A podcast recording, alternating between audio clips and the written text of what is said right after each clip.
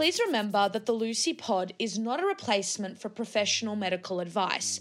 If you have questions or concerns about your own amazing brain, please speak to a medical professional. I wish to acknowledge the traditional owners of the land on which I speak to you all today, the peoples of the Kulin Nation. Always was, always will be Aboriginal land. The content discussed in this episode of the Lucie Pod may be distressing for some individuals, as it touches upon highly sensitive and potentially disturbing subjects. This episode will include discussions of murder, child death, child killers, self harm, and mental illness. I recognise that these topics can evoke strong emotional reactions, so I encourage you to prioritise your well-being while listening. If any of these subjects are upsetting to you, please consider skipping this particular episode. If you do need emotional support or somebody to talk to, please don't hesitate to take advantage of the resources that will be provided in the description slash show notes. Please look after yourself and let's go into the episode. Hello, everyone, and welcome back to the Lucie Pod. I hope that you are all well and are staying safe.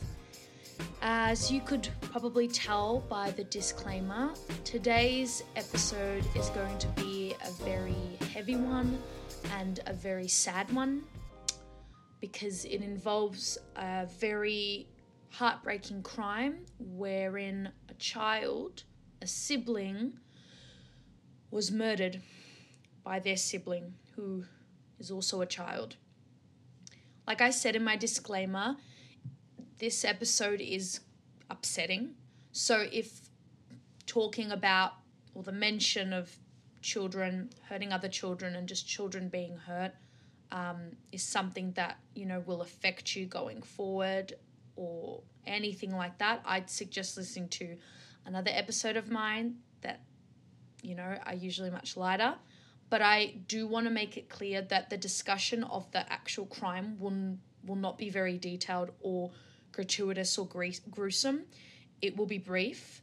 I'd like to keep it brief because there's no need to go on about it and get into the gory details, as I think that's inappropriate and not the main point of today's discussion.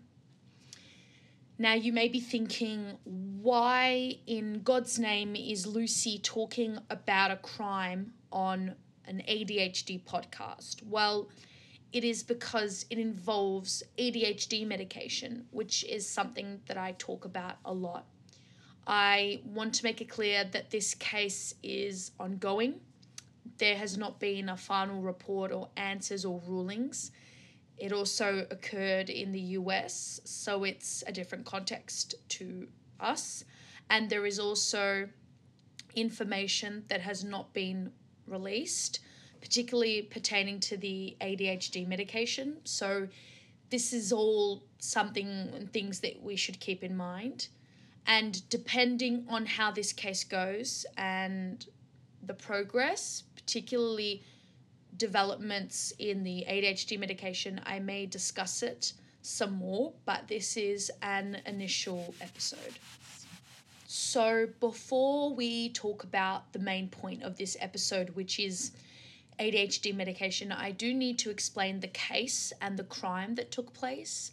But don't worry, like I said, I'm going to keep it pretty simple and pretty superficial so as to not be disrespectful and gratuitous. This isn't a true crime podcast, and I don't get any pleasure out of reporting or discussing anything like this.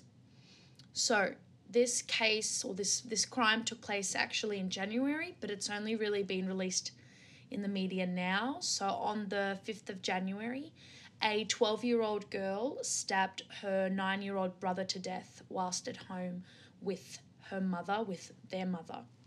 The 12 year old girl came downstairs from the room where it occurred and she told her mother that she had stabbed her nine year old brother. And her mother proceeded to call the police.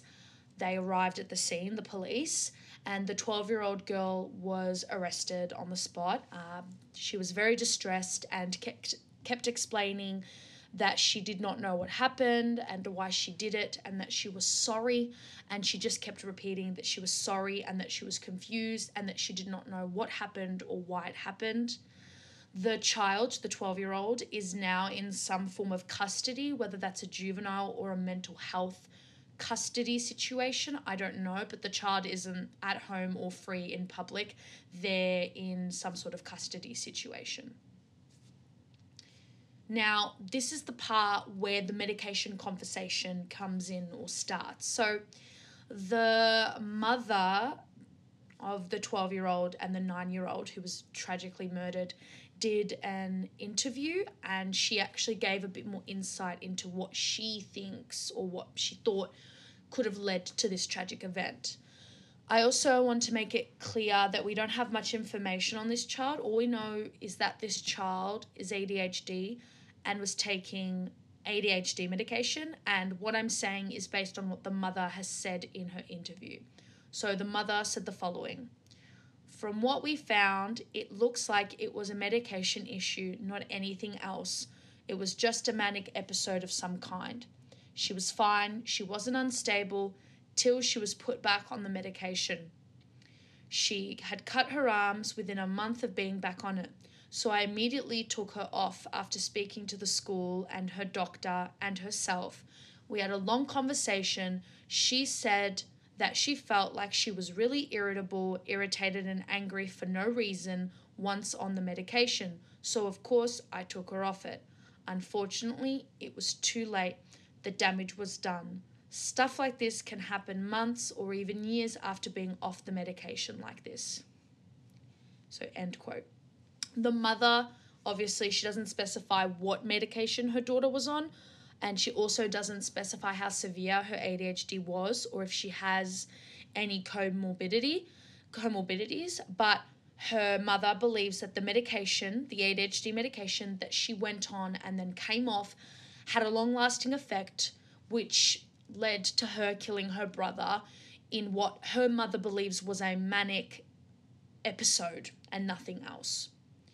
It was really tragic to read the comments on the video of the mother's interview because a lot of them instead of just you know seeing what happened and taking the tragedy for what it was and just taking a moment to feel sorry for this poor woman who has lost uh, a child and is now dealing with another child that she may lose because of what she did.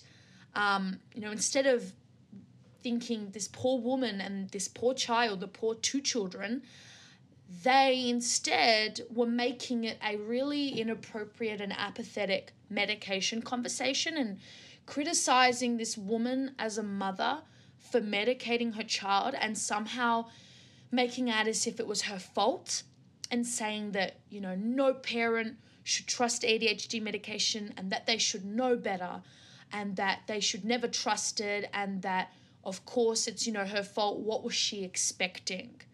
And i just want to make it clear that that's a really inappropriate and really disgusting statement to make because i'm going to go out not even on a whim i'm going to say that most parents a lot of parents who have an ADHD child or just a neurodivergent child, a disabled child, are doing their best.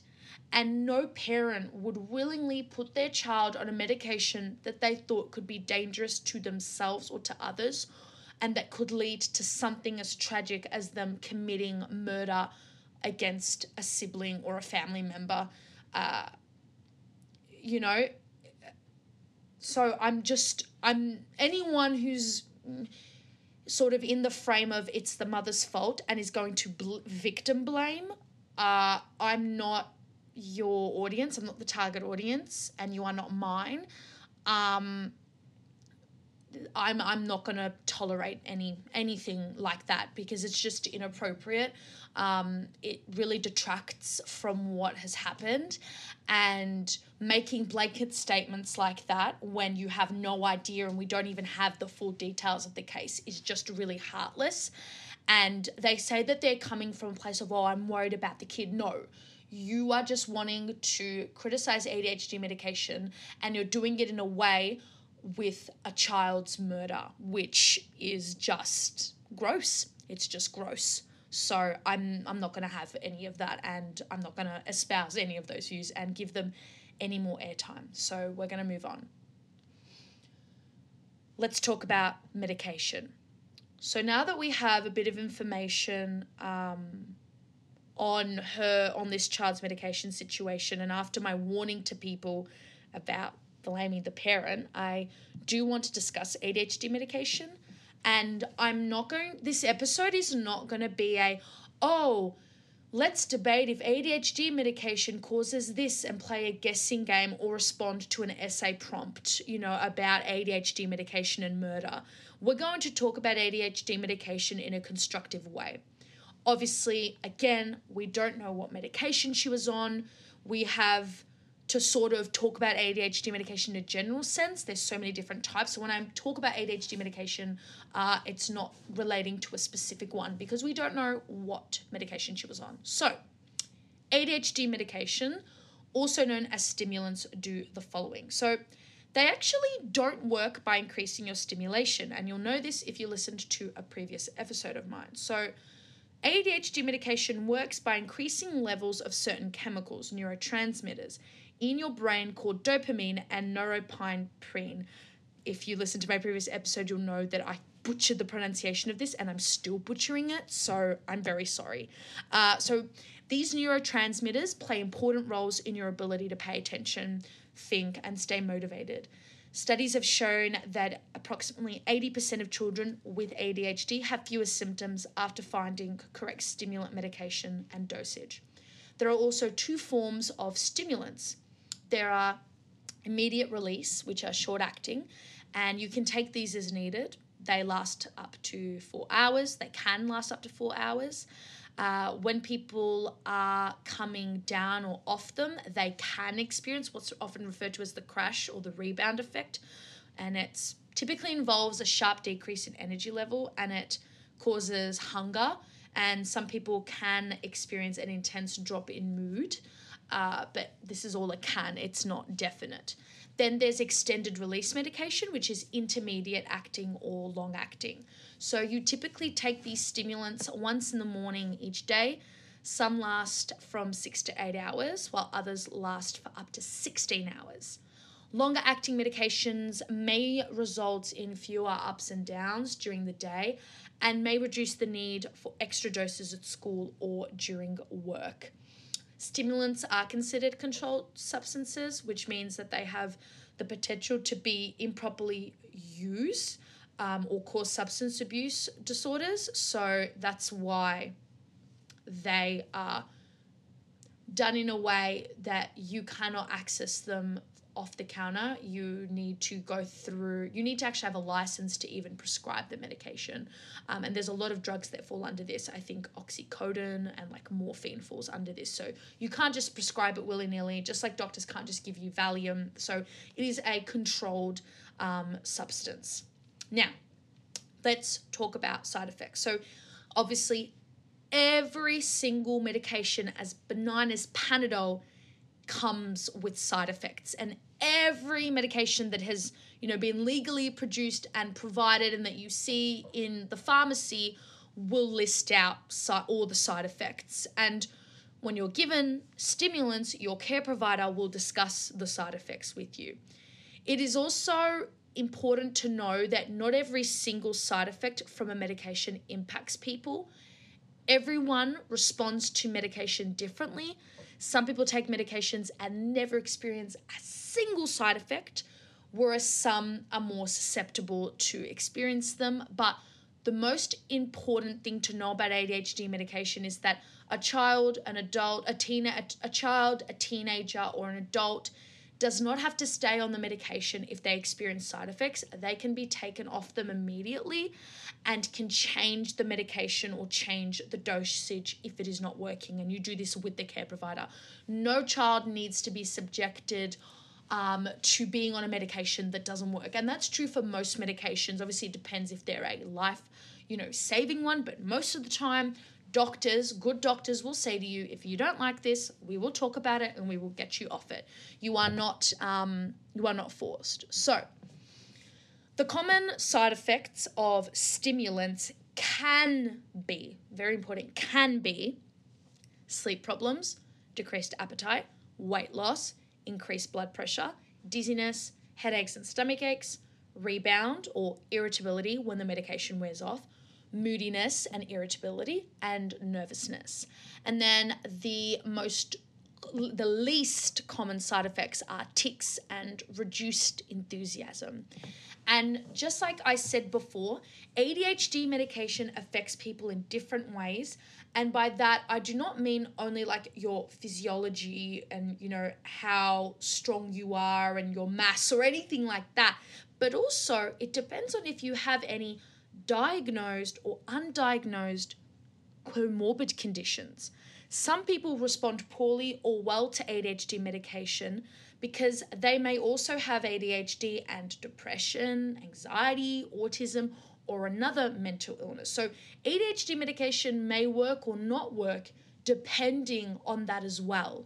Now, obviously, I am not a doctor and nothing in relation to this case has been released yet, like any definite thing. There hasn't been ruling, but based on the behaviors that the mother of the 12 year old was explaining, it sounds like this child was not just suffering from the medication side effects.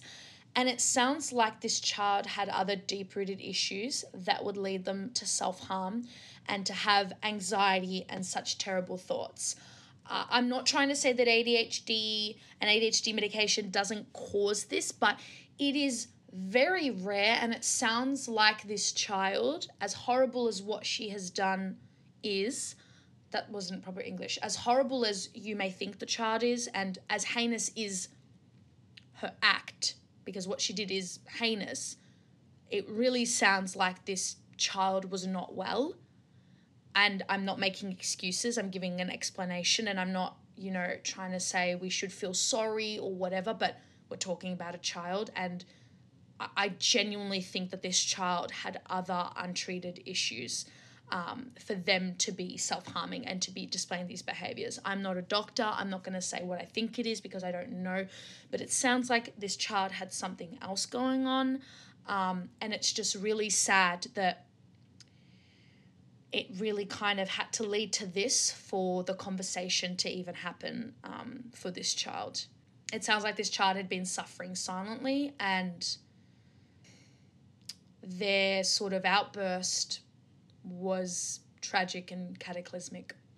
Um, but it, I, I really do think this child has has other problems. So, speaking of violence and outbursts, we're going to talk about violence, and manic episodes and rage when it comes to ADHD medications. So, obviously, there are and there will continue to be studies that discuss this topic, and there won't necessarily be one that is the be all and end all that provides you with the ultimate correct answer with no variables and it'll be 100%, you know, surefire.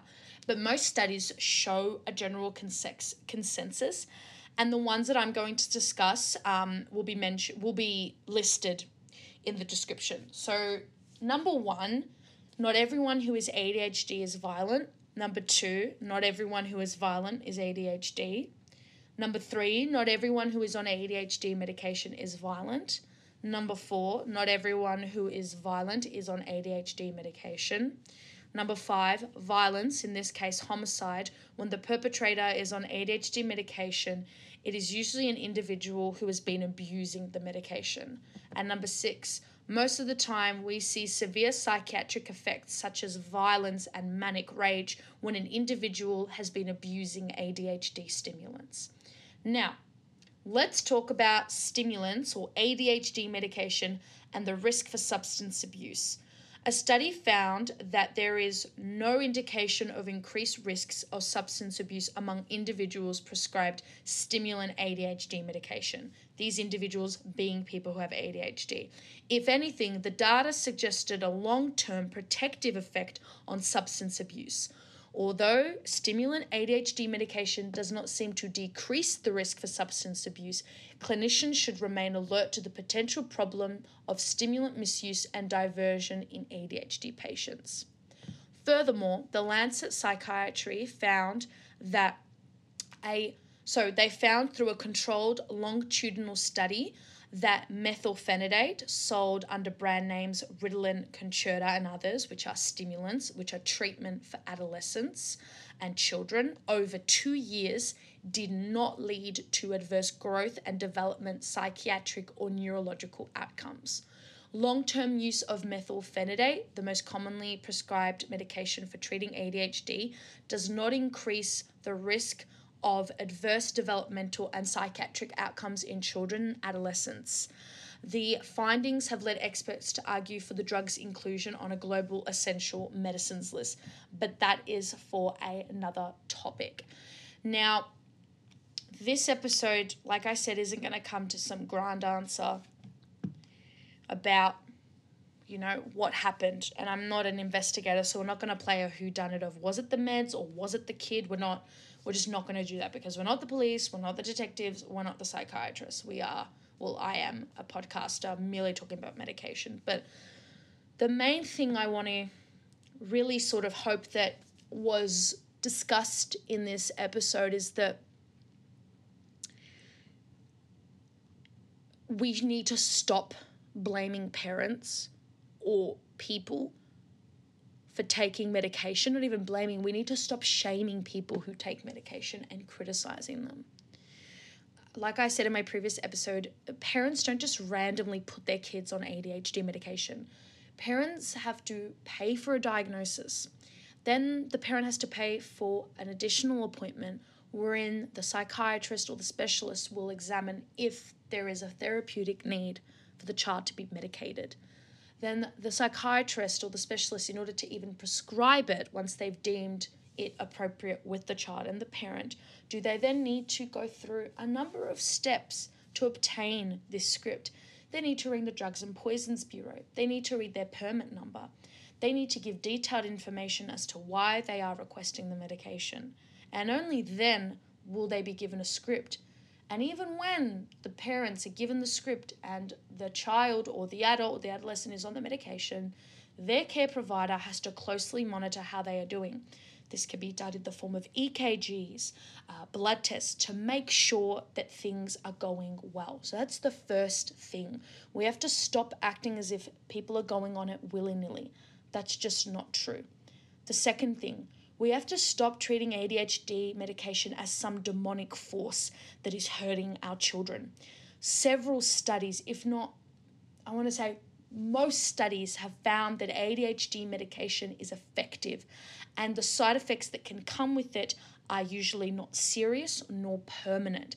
And now we have recently found, as you can see in that study, that there isn't necessarily long term effects. In fact, the study said that there should not be a concern for long term side effects. The next thing is that ADHD and aggression, particularly with stimulants medication, is rare unless the person is abusing the medication. And usually, when one is abusing medication, there is another issue. That being substance abuse. That means addiction. And addiction can come with a whole array of things. Addiction can be due to genetics, depression, anxiety, trauma, other mental illnesses which can have side effects of aggression. They all play a part. So to just blame ADHD medication is wrong. We have to look at everything. And I'm sure in this case, they are looking at everything. But people who are jumping on the bandwagon and being like, it was the medication, we have no idea if this child was going through anything else just because the child seemed fine and then once they went on the meds and got off them, they were bad, does not mean that there were not other things at play. This child could have had something traumatic happen to them. This child could have been misusing the medication, and this child could have another condition which has led to their aggression. But to put down a blanket statement based on a headline and based on you know a statement of a grieving mother who's trying to find an answer and i'm not even blaming her on this to just go oh yep adhd medication was mentioned and violence boom putting down the blanket statement that adhd medication causes violence is unproductive and it's untrue. It is simply untrue. I'm going to list many more studies to back me up in the description if you don't believe me, but this needless need, this this incessant need to find something wrong with ADHD medication is so unproductive and it's always coming from people who do not have a stake in it. It is coming from people who are not ADHD, who are not medicated, who do not know people who are medicated, and it's coming from people who don't know what medication is. And I talked about this a lot in my previous episode. Before making blanket statements and before forming an opinion, it is so important to know what you are talking about. Before I make episodes, I always do my research. I don't just come on here and go da da da da da da. You know, you, you can't just come from a place of, well, I feel this way or I read about it on The Sun or the Daily Mail. That's just not how it works. What people say and the stigma that is attached to ADHD medication has real life consequences. So it's really important that we talk about medication in a way that is informed and productive. So I really hope that this episode either changed your mind or opened your mind and has facilitated this. If you have thoughts or questions on medication and want to share them, or even on this case, I would love to hear it as long as it is civil and respectful and informed. But I really do want to talk about this more in a broader sense. Um, it's sad that this conversation has sort of spurred from such a tragic event, but it's important that we talk about these things. And I hope that my uh, episode and just even my podcast in general is a step or a form of progress towards that. So, thank you so much for listening to this episode. Uh, please take care of yourself after hearing this episode. Even though I didn't really go into detail on the case, it's still very upsetting. And I know when I was reading about it and you know even writing the episode and, and doing the episode it, it's um, it's very distressing obviously not more distressing for the people involved but it's distressing so if you are upset about this episode or something in this episode spoke to you particularly coming to thoughts of self-harm or depression or anxiety i will be putting resources in the description if you are feeling that way so again take care of yourself stay safe and I will see you in the next episode. Bye.